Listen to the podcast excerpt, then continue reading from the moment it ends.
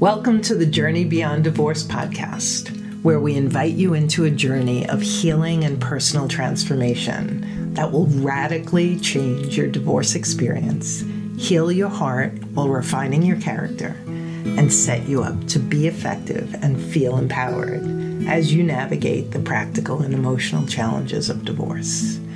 I'm your host, Karen McMahon, founder of Journey Beyond Divorce. My divorce brought me to my knees, and it also transformed me and set me on this path to help you.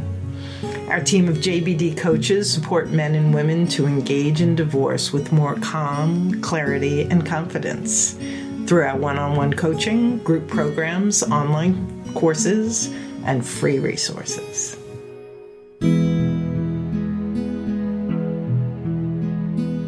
I would say the biggest mistake um, and the biggest emotional decision, and I think that they kind of um, work together, is the marital home. Um, you know, the first thing is what are we doing with the marital home? And, you know, primarily um, the woman wants to keep the house, uh, especially if there's young children, uh, to continue living there until obviously the last one goes off to college. However, most people don't realize that when you maintain the marital home, there is mortgage payments, there's property taxes, there's repairs, there's expenses that go along with the home. So sometimes owning the marital home might not be the best solution, primarily because it is the lo- most most of the time it's the largest asset as well as your largest liability.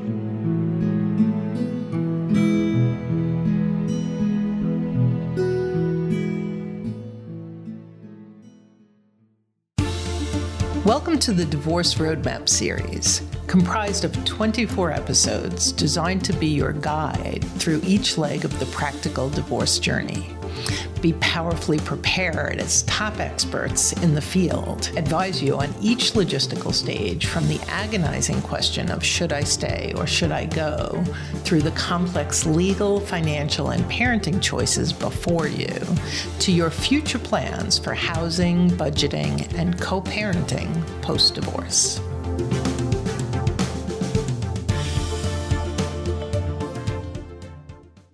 We have a really special segment today. We've been talking for a while about children and divorce, and today's show is about finances. We had talked about the early stages of divorce and finances a couple of shows back. And today, there's three things that uh, that I want to bring uh, our audience's attention to. When we talk about finances and divorce, it really breaks down into three categories. We have child support for those of you who have children, spousal support, which is sometimes an issue and sometimes not, and marital assets, which is always on the table. And so, with child support in many areas, there's a very uh, hard and fast uh, calculation that uh, local uh, judicial areas have. Spousal support, oftentimes, it's a little bit more flexible and um, and it has to do with the um, the, the purpose for spousal support is really for the either non-moneyed or lower income spouse to have a period of time to gain some traction to either keep their same standard of living or do what they're going to do over that period of time and then the marital assets and so whether you're uh, wh- wherever you are with marital assets that ends up being a huge part of the divorce. We're really divvying up um, finances and parenting time. So today, um, we're really focusing on dividing those marital assets, and we're speaking to a financial expert to offer insight into the questions that you should be asking and the support that will really be priceless as you navigate the financial negotiations of your divorce. So, we have with us today a good friend of mine, Jaime Goodman, and she's been providing wealth management services for over 25 years. Uh, Jaime works for Merrill Lynch and is the leader of the Goodman Group. And after experiencing her own divorce a number of years ago, uh, Jaime extended her training to become a certified divorce financial analyst in order to really effectively address the needs of uh, before, during, and after um, financial issues with divorcing individuals. So I'm really excited to have you here today, Jaime. Welcome. Thanks, Karen. Thanks for having me as well. Before we jump into all of the details and and advice that you're going to share with us, Jaime, I just want to lay the foundation for our listeners. Regardless of what your financial paradigm is, what your financial reality is, finances raise fear during divorce because there's so much uncertainty. We all know that you're going from having one household to splitting things and the uncertainty of what what's that going to look like on the other end raises fear fear creates scenarios that uh, are like nightmare scenarios. And and when we step into that and start thinking about those worst case scenarios we become reactive.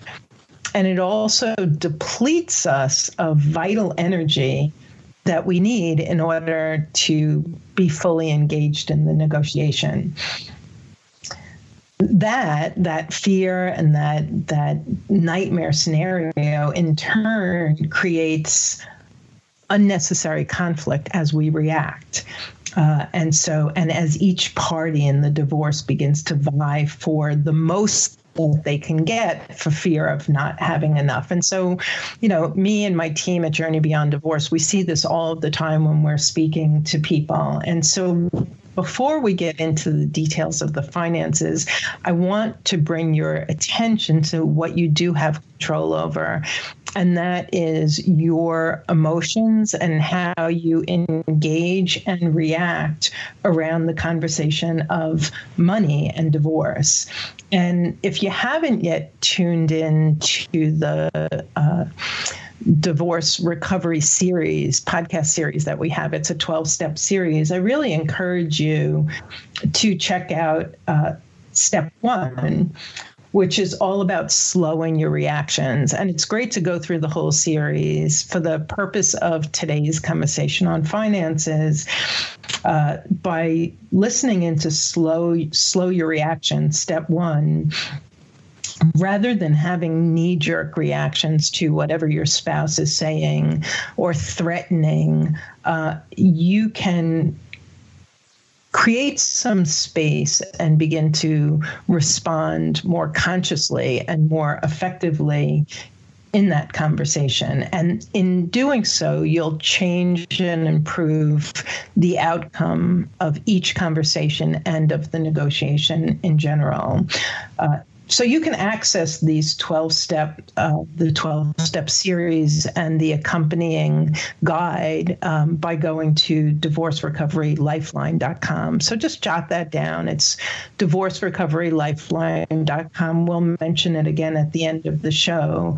Uh, but many of you may have heard horror stories from your friends and family about spouses that either took them for all they were worth or left them penniless. And so all all of that is information that doesn't serve you and that can really trigger you. And so slowing your reaction enables you to kind of step back and look at what's real and and engage in a way that uh, is going to serve what you ultimately want. So I just wanted to lay that as a groundwork.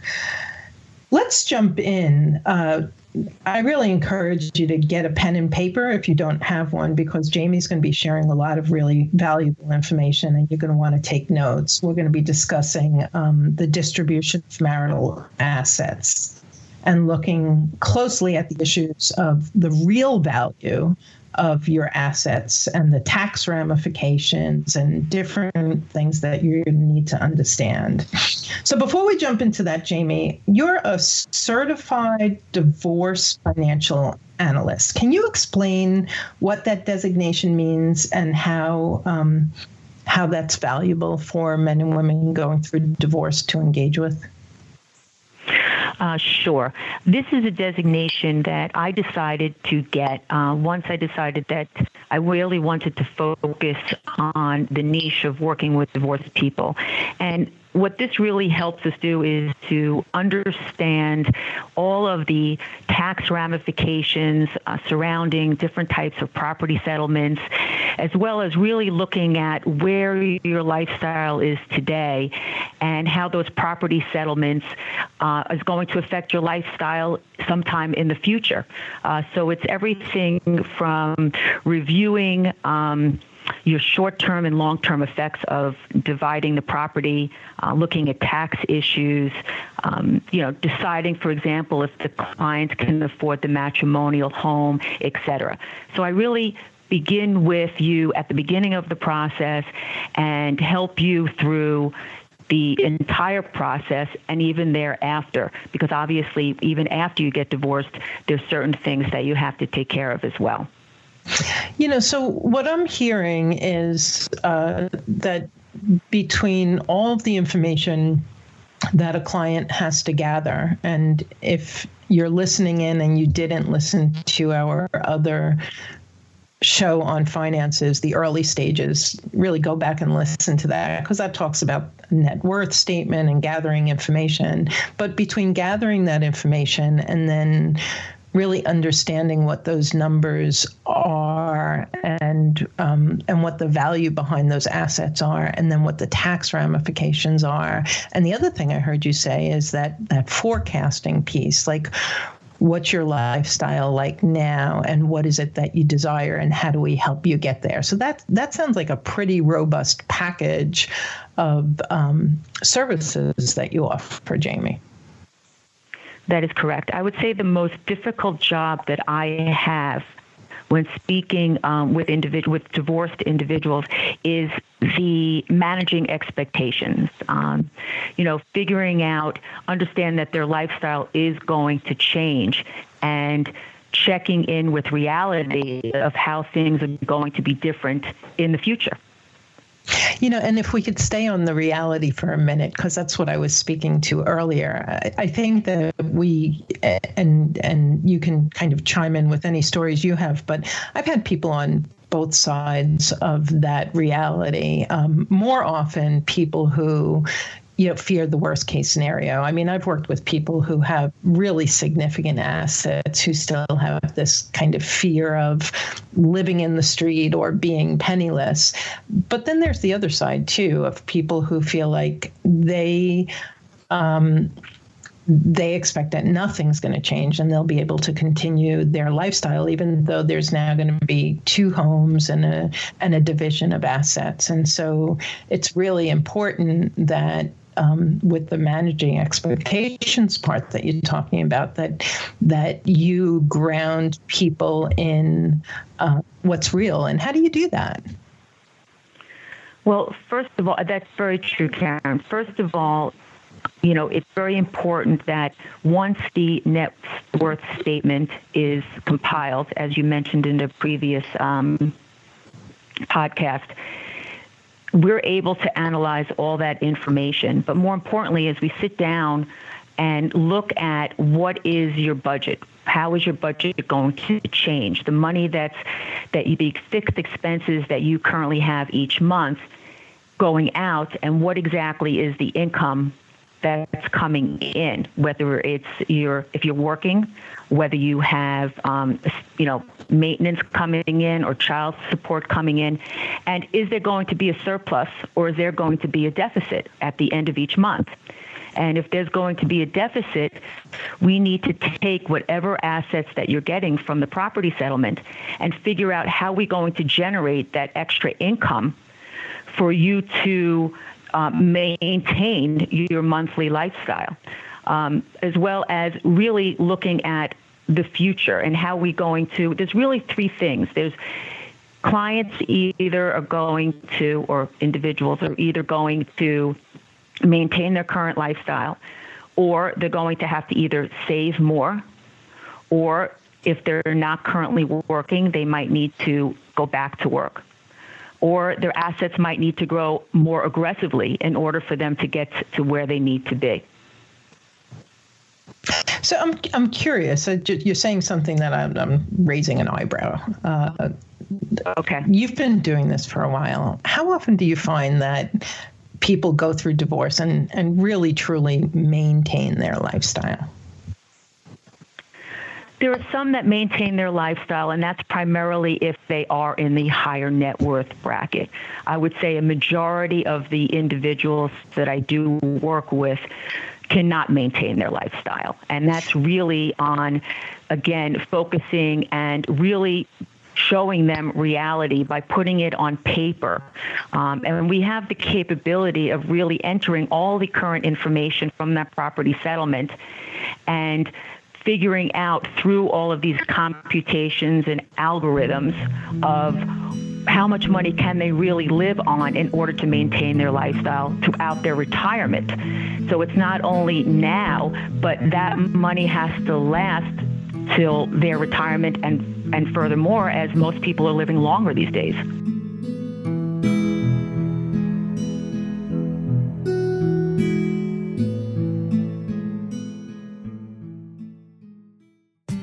Going through a divorce is challenging. It involves many issues legal, financial, emotional, and social, and requires the guidance of a seasoned legal team to achieve optimal outcomes. That's the promise of Laufer, Dalena, Jensen, Bradley, and Doran. Choosing the right family lawyer could be the most important decision you make in the divorce process. There's life after divorce, and Laufer's team helps you to get there. Providing options to mediate, arbitrate, collaborate, or litigate, the firm handles issues such as alimony, custody, child support, and equitable distribution. Each case is staffed with both a male and female attorney, as their clients benefit from having both gender perspectives on their side, and that distinguishes their firm. You can get your free consultation today by calling 973 285 1444 and mention that you heard about them on the Journey Beyond Divorce podcast.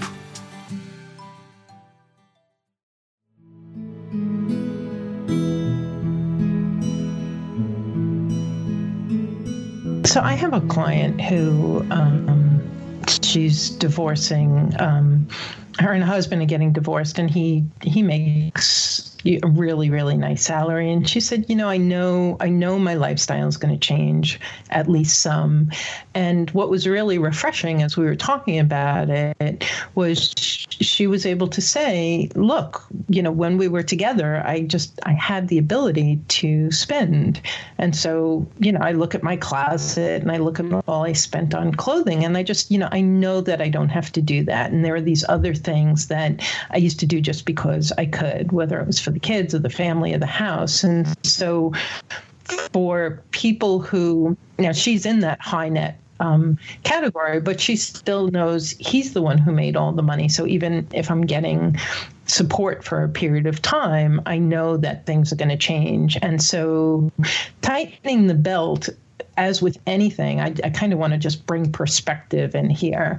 Uh, you can see it as doom and gloom, or as this particular client did, you can see it as okay, if things have to change, what's the easiest thing um, for me to let go of, and and what do those numbers look like, and how does that help me get where I want to go? And so I would imagine that when you're discussing expenses, right, versus income, uh, that that's one of the key things that that clients really need to do is to realistically look at what they're spending and how much of it is a want versus a need and how they can tighten their belts a little bit.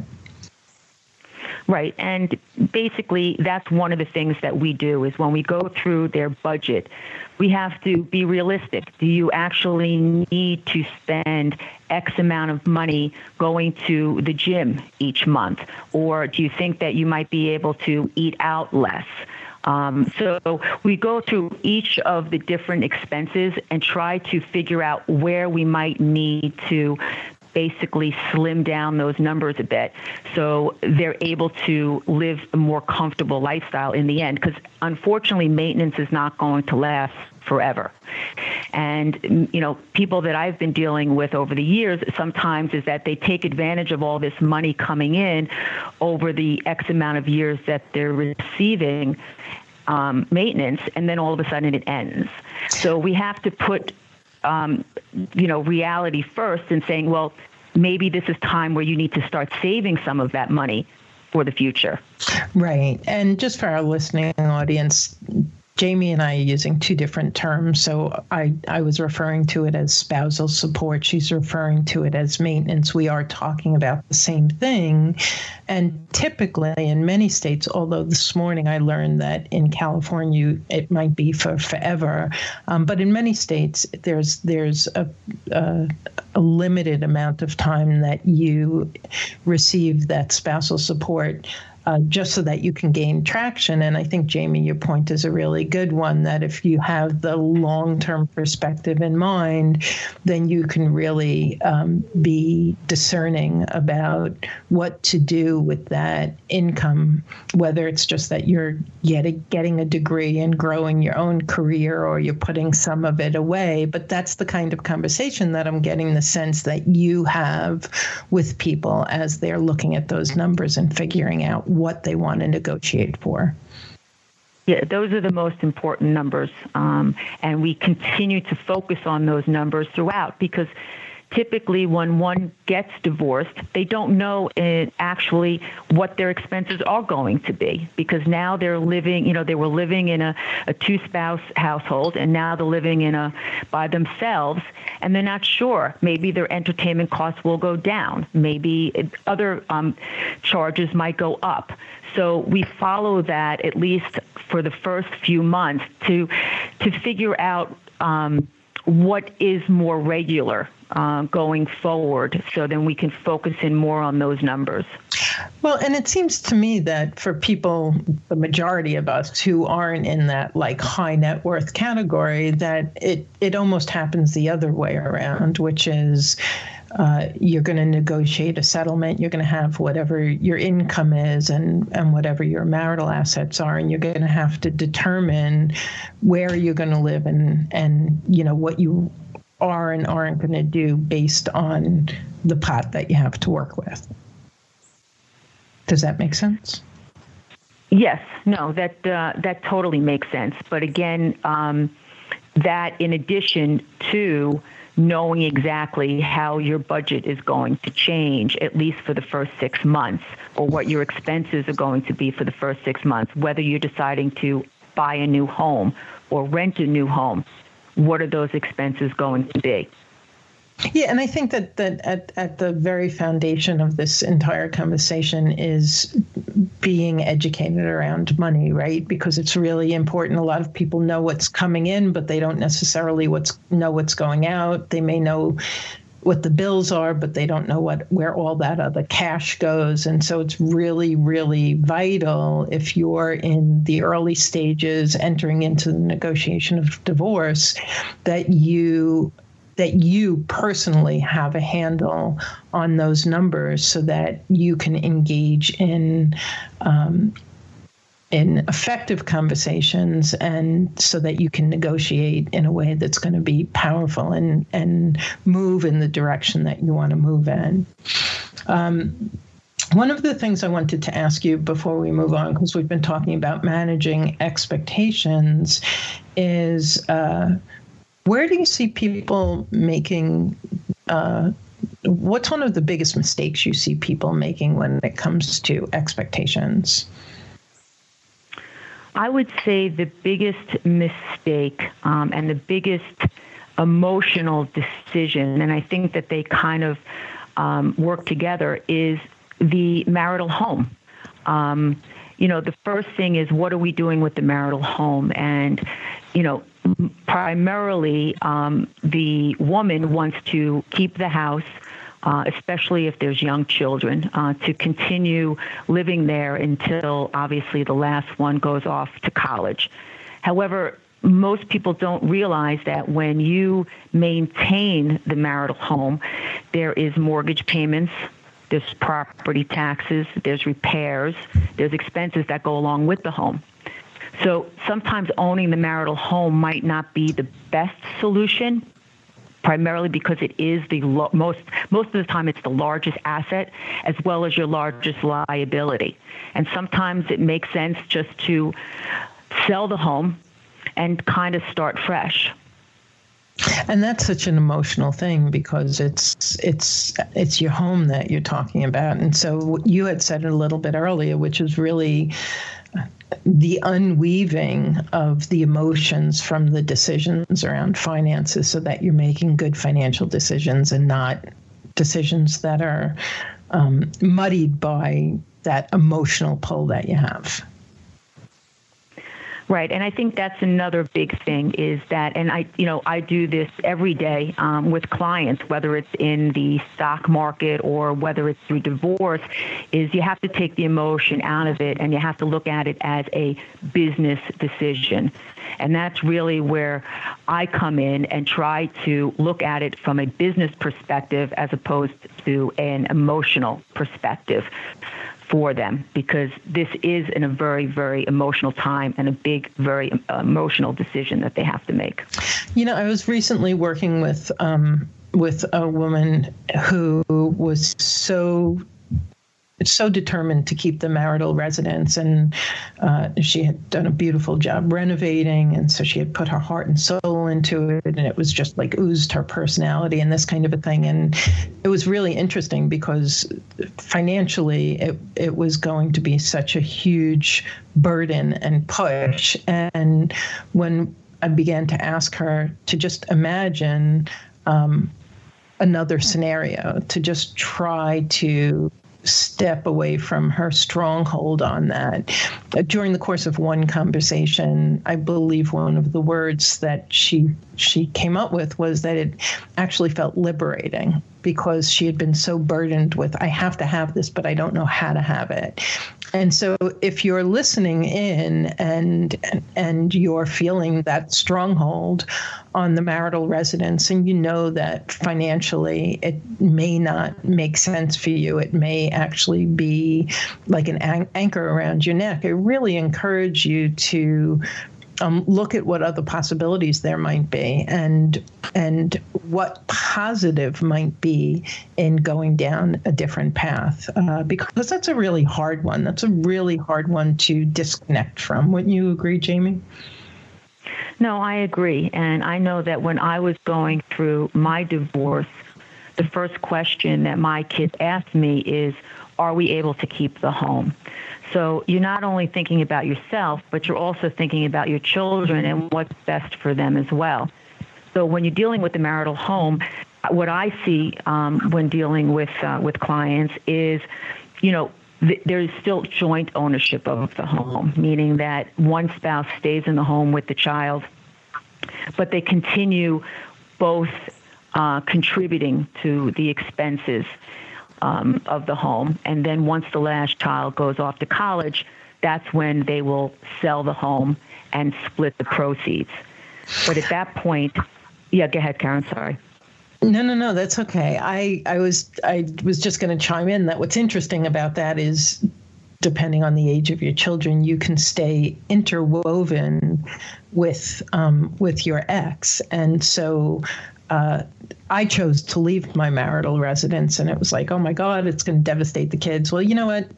The kids were thrilled about a new house and a new bedroom and designing it, and so it wasn't nearly, you know, this devastating thing that that I had thought it might be. Um, but staying interwoven with my ex, coming from a high conflict divorce, I'm certain that would have been devastating. And so again, it's so important that our listeners just look at look at all the sides of it and and try to kind of step away, remember, create that space and weigh the pros and cons so that you can make the best possible decision for you and your children. Um, and I know we can get into more detail about that, but I'm wondering if we could talk a little bit about the other assets, the ones that um, aren't dealing with real property, like like the retirement accounts. Sure. Um, retirement accounts usually are the second largest chunk of people's um, net worth. And one of the things um, that I always ask is do you need cash now? Uh, and the reason I ask that is because retirement accounts are split 50 uh, 50, as well as many of the other assets. So, for example, if you want to keep the marital home, now you're giving up part of the retirement assets. So you have to figure out what's more important. Um, if you know that you have no existing retirement assets, then retirement assets might be more important to you than maintaining the home. So with um, but when you divide retirement assets, it gets very complicated, and there's definitely a lot of tax implications that you have to um, consider um, before you go ahead and just do it.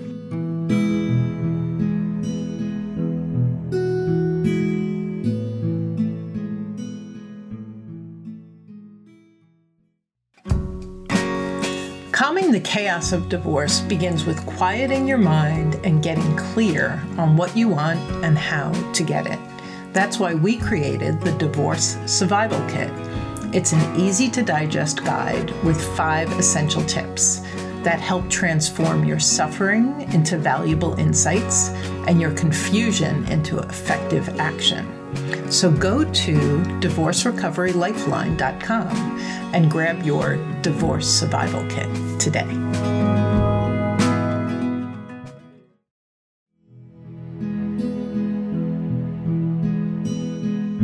So, one of the things that I have learned that I think is so fascinating is you could have a home worth let's say $500,000 and a retirement fund worth $500,000 and think, well, they're apples and apples, but not really. And can you talk a little bit about uh, the numbers not reflecting the value and why that is?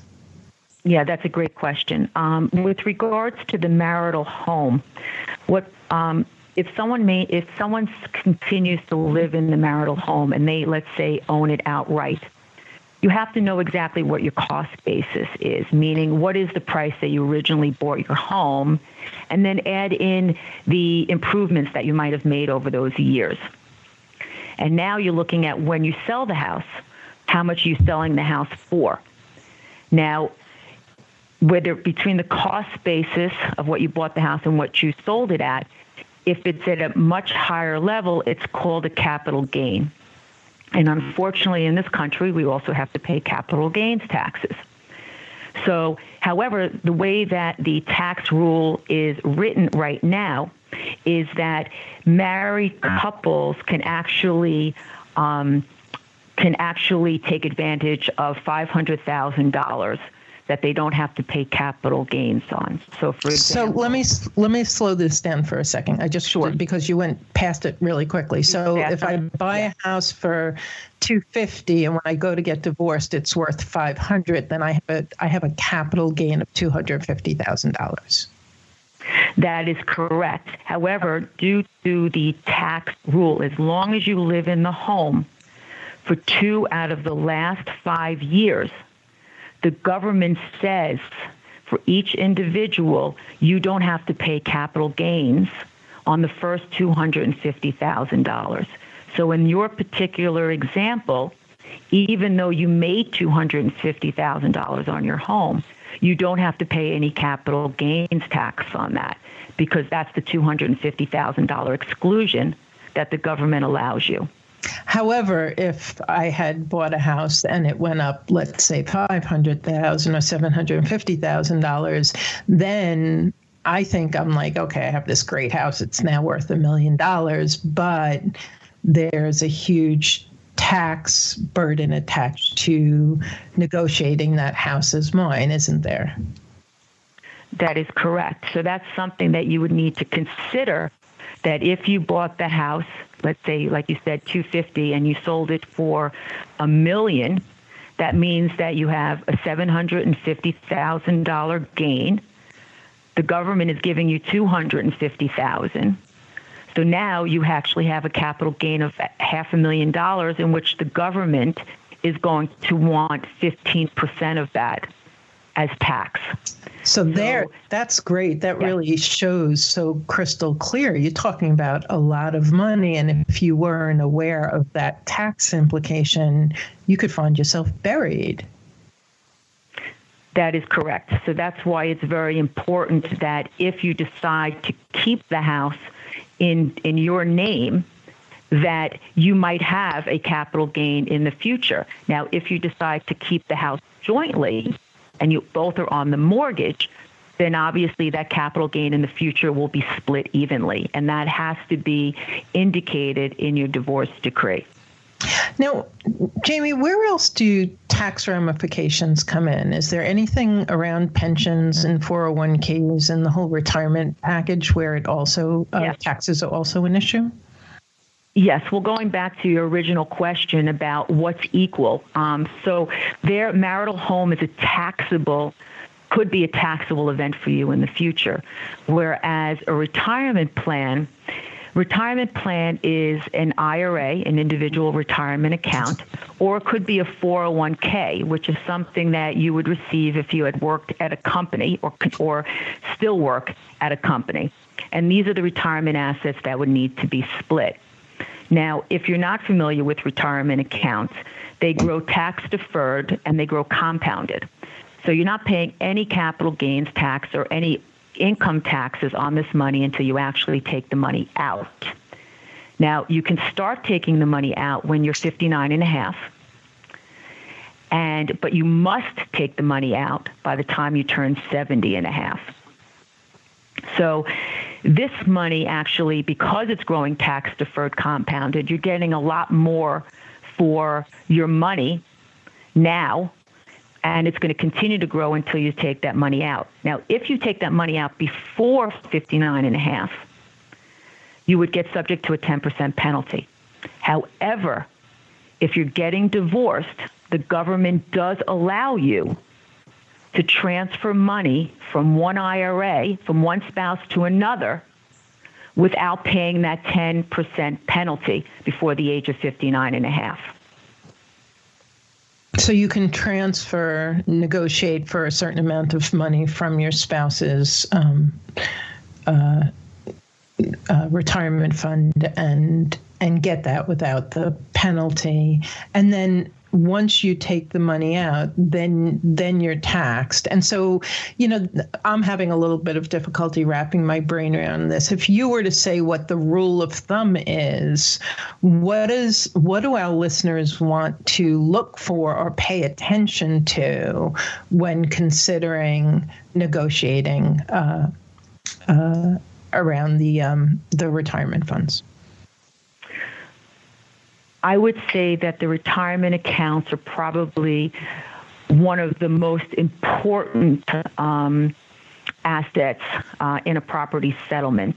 Um, but again, it goes back to the question of do you need the cash now? And what does that mean? It means that if you have money that's just sitting in a brokerage account, that's personal money. That's money that you can actually have today and spend today retirement money you can't touch until you're at least 59 and a half.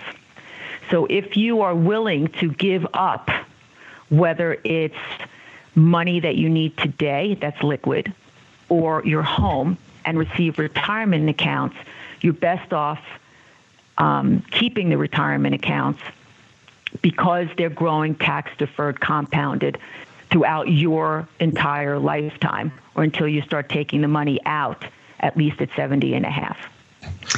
Yeah, and I just want to say that just as you're talking, and I've spoken to so many people who do what you do, and um, and it's it's a little difficult for me to wrap my brain around all of this. And so, for those of you listening, I understand that when you're going through a divorce, your attorney costs a lot of money. You might be working with a coach or a therapist, and it's like, really, I I, I need another expert. It's so important that you meet with and work with a financial expert because they they understand this stuff so well. And at the end of the day divorce is not about getting justice. Divorce is about the divvying up of parenting time and assets. And you want to know what you're talking about and you want to be crystal clear on what the most strategic approach is for you to get the best possible settlement. And having a financial expert on your team is going to go a long way toward getting you there. So I just want to kind of put that right out there. No, I appreciate that, Karen. And like I said, this retirement plans is very complicated, and there definitely are a lot of tax implications. So it is really, really important to speak to a financial advisor with regards to um, how it's going to affect you and to make sure that when you are making those transfers that they're done properly. And the other thing that I want to mention is if you're receiving funds from a 401k from your from your spouse, you need something that's called a QDRO Um, and a QDRO is a qualified domestic relations order. And this is actually an order from the court to the retirement plan administrator, spelling out exactly how those plan benefits are supposed to be assigned to the other spouse in the divorce. So, this again is another piece of information and something that you need to actually get started on prior to the divorce being final. So, then again, like I said, and you said, Karen, is that you really need to speak with somebody so you don't make the wrong decisions and have tax implications that you were not aware of. And the other thing that I will say is there's a lot of attorney I mean attorneys matrimonial attorneys are dealing in this and because divorce is so much about the money um, there are plenty of matrimonial attorneys who feel like you know I've got this. You you just you don't need anyone else. And you know I just encourage you to be discerning from from my perspective, and I'm going to say humble as it is. Uh, if I go to school. Uh, to learn the law. Um, my specialty is um, legal negotiating and legal strategy. If I go to school to understand finances, my specialty is finances. And so I don't think it's an either or. I think you need an attorney and you need a financial expert, and that you would be well served having both. Um, and so that's it. That's my that's one of the few things where I find myself telling clients because in coaching we're always asking and encouraging you to figure out what's best. But when it comes to the finances of divorce, I always say, you know, at least explore it meet someone sit down talk to them see the value and and and then determine whether or not it makes sense for you to work with them because it's such a vital part of of the divorce um, and the divorce negotiations. You know, there's one more area that I wanted to touch on with you, Jaime, and that's Social Security. Um, can you talk a little bit about how that plays a role in in divorce negotiating? Uh, sure. I mean, Social Security is always an issue that some people even say, are we even going to have Social Security by the time that we retire? Um, and obviously, nobody knows that answer. But if a couple has been married for more than 10 years or longer, the spouse actually is entitled to half of her ex spouse's Social Security benefits. So, for example, if I wasn't, if I did not have any Social Security because I never worked, and my soon to be ex is going to be making $2,000 a month on Social Security, then I'm entitled to at least $1,000 a month of Social Security for the rest of my life. And that doesn't affect him at all. He'll still receive his $2,000. but I will now get a thousand. However, if I am working and I am and I do receive two thousand dollars or more of my own Social Security, I get whatever is higher. So if my Social Security is going to be higher than 50% of my spouse's, then I'm only going to receive mine. I can't double dip on this one. But you know what's really interesting is I never realized that by you getting by by the non-moneyed spouse or the stay-at-home um, spouse uh, getting uh, some of their excess of Social Security, that it's really the government who's giving out the extra. It's not coming from it's not coming out of the spouse's the ex's pocket. That is correct. That is correct. And also, in order to receive Social Security, um, you have to be at least 62 years or older. Now, for example, if I just turned 62 and my my soon-to-be ex is 62, and they decide that they don't want to take um, Social Security to 70, I could still take it out at 62 if I need it. I don't have to wait for them to take out theirs first, which is very, very important as well. And the other thing is, Social Security is not a marital asset that's subject to division. This is a completely separate um, animal. So that's not something that you're going to get Social Security regardless of what type of divorce or what type of um, property settlement that you might have received. So, so that's important too. Is that it's actually not part of the negotiation, but it is a vital piece of information that you want to be aware of if you live in the United States and, um, you know, and and you're negotiating. That that's that's something that you want to know about and and take into consideration. Uh, before we wrap up, Jaime, do you have any final words of advice, or is there anything that we didn't touch on that you want to make sure to share with our listeners? I would, um, yeah, I mean, obviously, there's so much information that I can go through, and there's so many details um, that I would, you know, would love to continue talking for the next couple of hours. Unfortunately, I know I don't have the time. But one of the things that I do um, stress very much so, and this really happens after the divorce, but once the divorce is final, please make sure that you go back and you redo your will, make sure you have a health proxy, a new power of attorney, and also very, very important is to make sure that you update all of your beneficiaries on all your retirement accounts, all your annuities, all your life insurance policies. And the reason is is that um, retirement beneficiaries will supersede anything that's in the will. So if the will says one thing and the retirement beneficiaries say another thing, the retirement beneficiary is going to win. Wow. And I see this very, very often that people do not change or they forget or they think that the will supersedes, but it doesn't. It's the retirement accounts that supersedes. So you really want to take care of all of that key paperwork. You want to take care of your will, take care of your health proxy, your power of attorney, your beneficiaries, and everything that you have, so that um, so that your money is going to who you want it to be going to should something happen to you. Um, and I know that there's so much more. I mean, I know, Jaime, that we could sit and chat for a long time about all of the details. And I, you know, I know that you have um, a really valuable packet of information that outlines some of this. So can you tell us um, what that is that you offer and and then how people can reach you? Uh, sure. And thanks again um, for this opportunity, Karen. And I hope that your audience found this uh, helpful and some of the information that I provided to you. Um, the packet that I have really goes through the 15 mistakes that most people make during the process of divorce, um, all the things that you should do pre, midst, and post divorce and things that you need to update or change or compile, etc.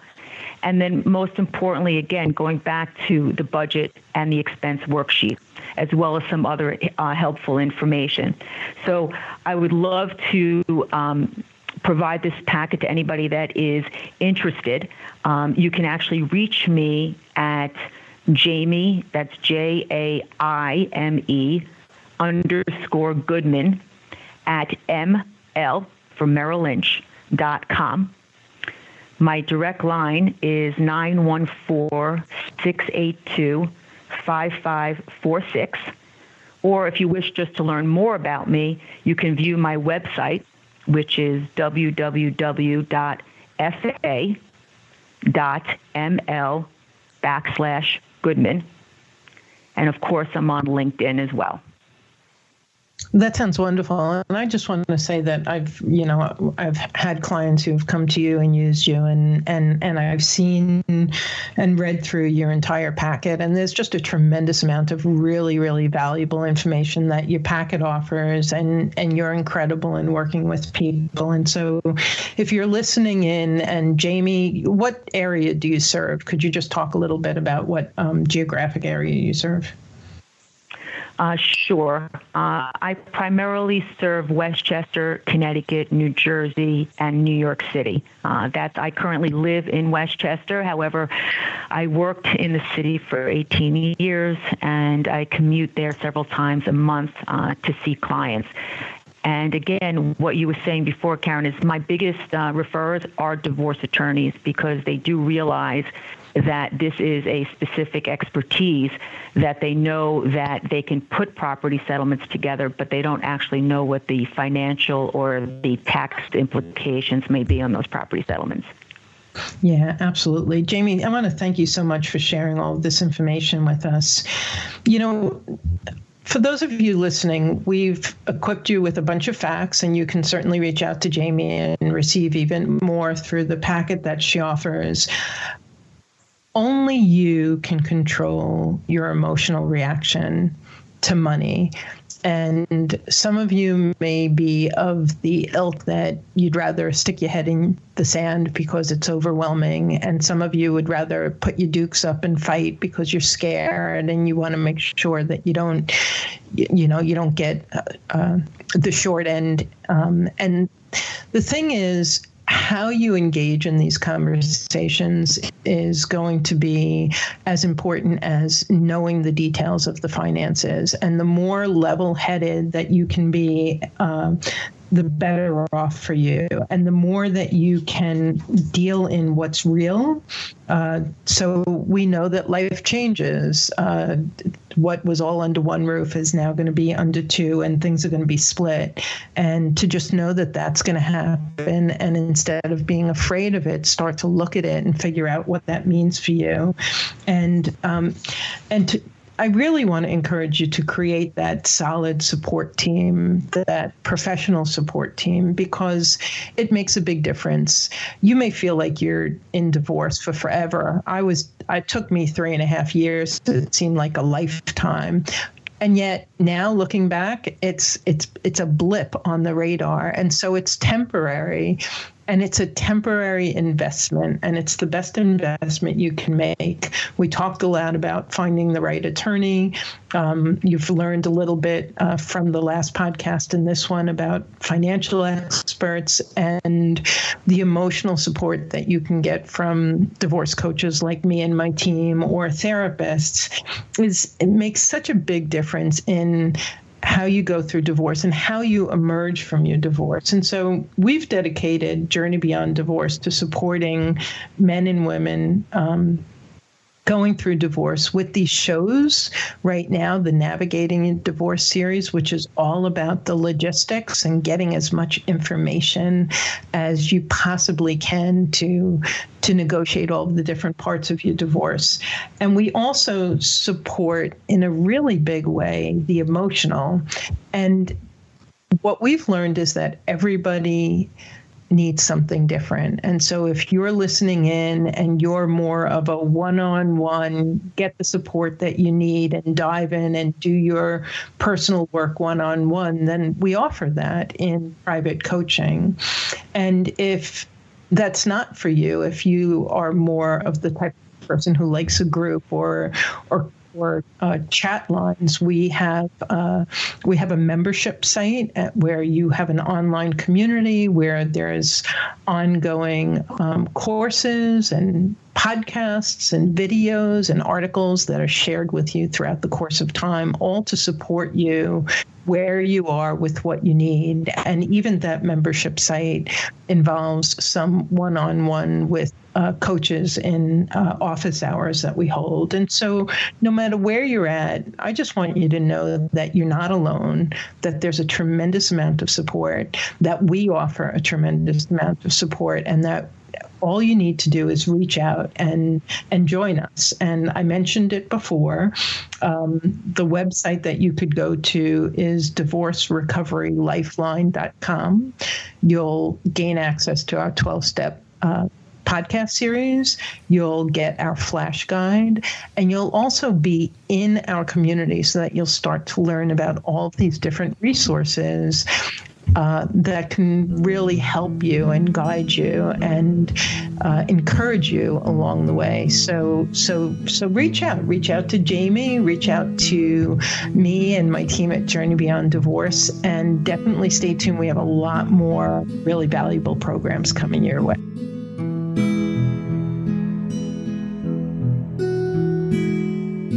Thanks for joining us on the Journey Beyond Divorce podcast. I hope you found guidance and encouragement to help you along your journey. If you like my podcast, please take a minute to subscribe and leave a review on iTunes. You can also visit us at jbddivorcesupport.com, where our team of coaches support both men and women through our one on one coaching, group programs, online courses, and free resources. Stay tuned for our next episode, and I'll talk to you soon.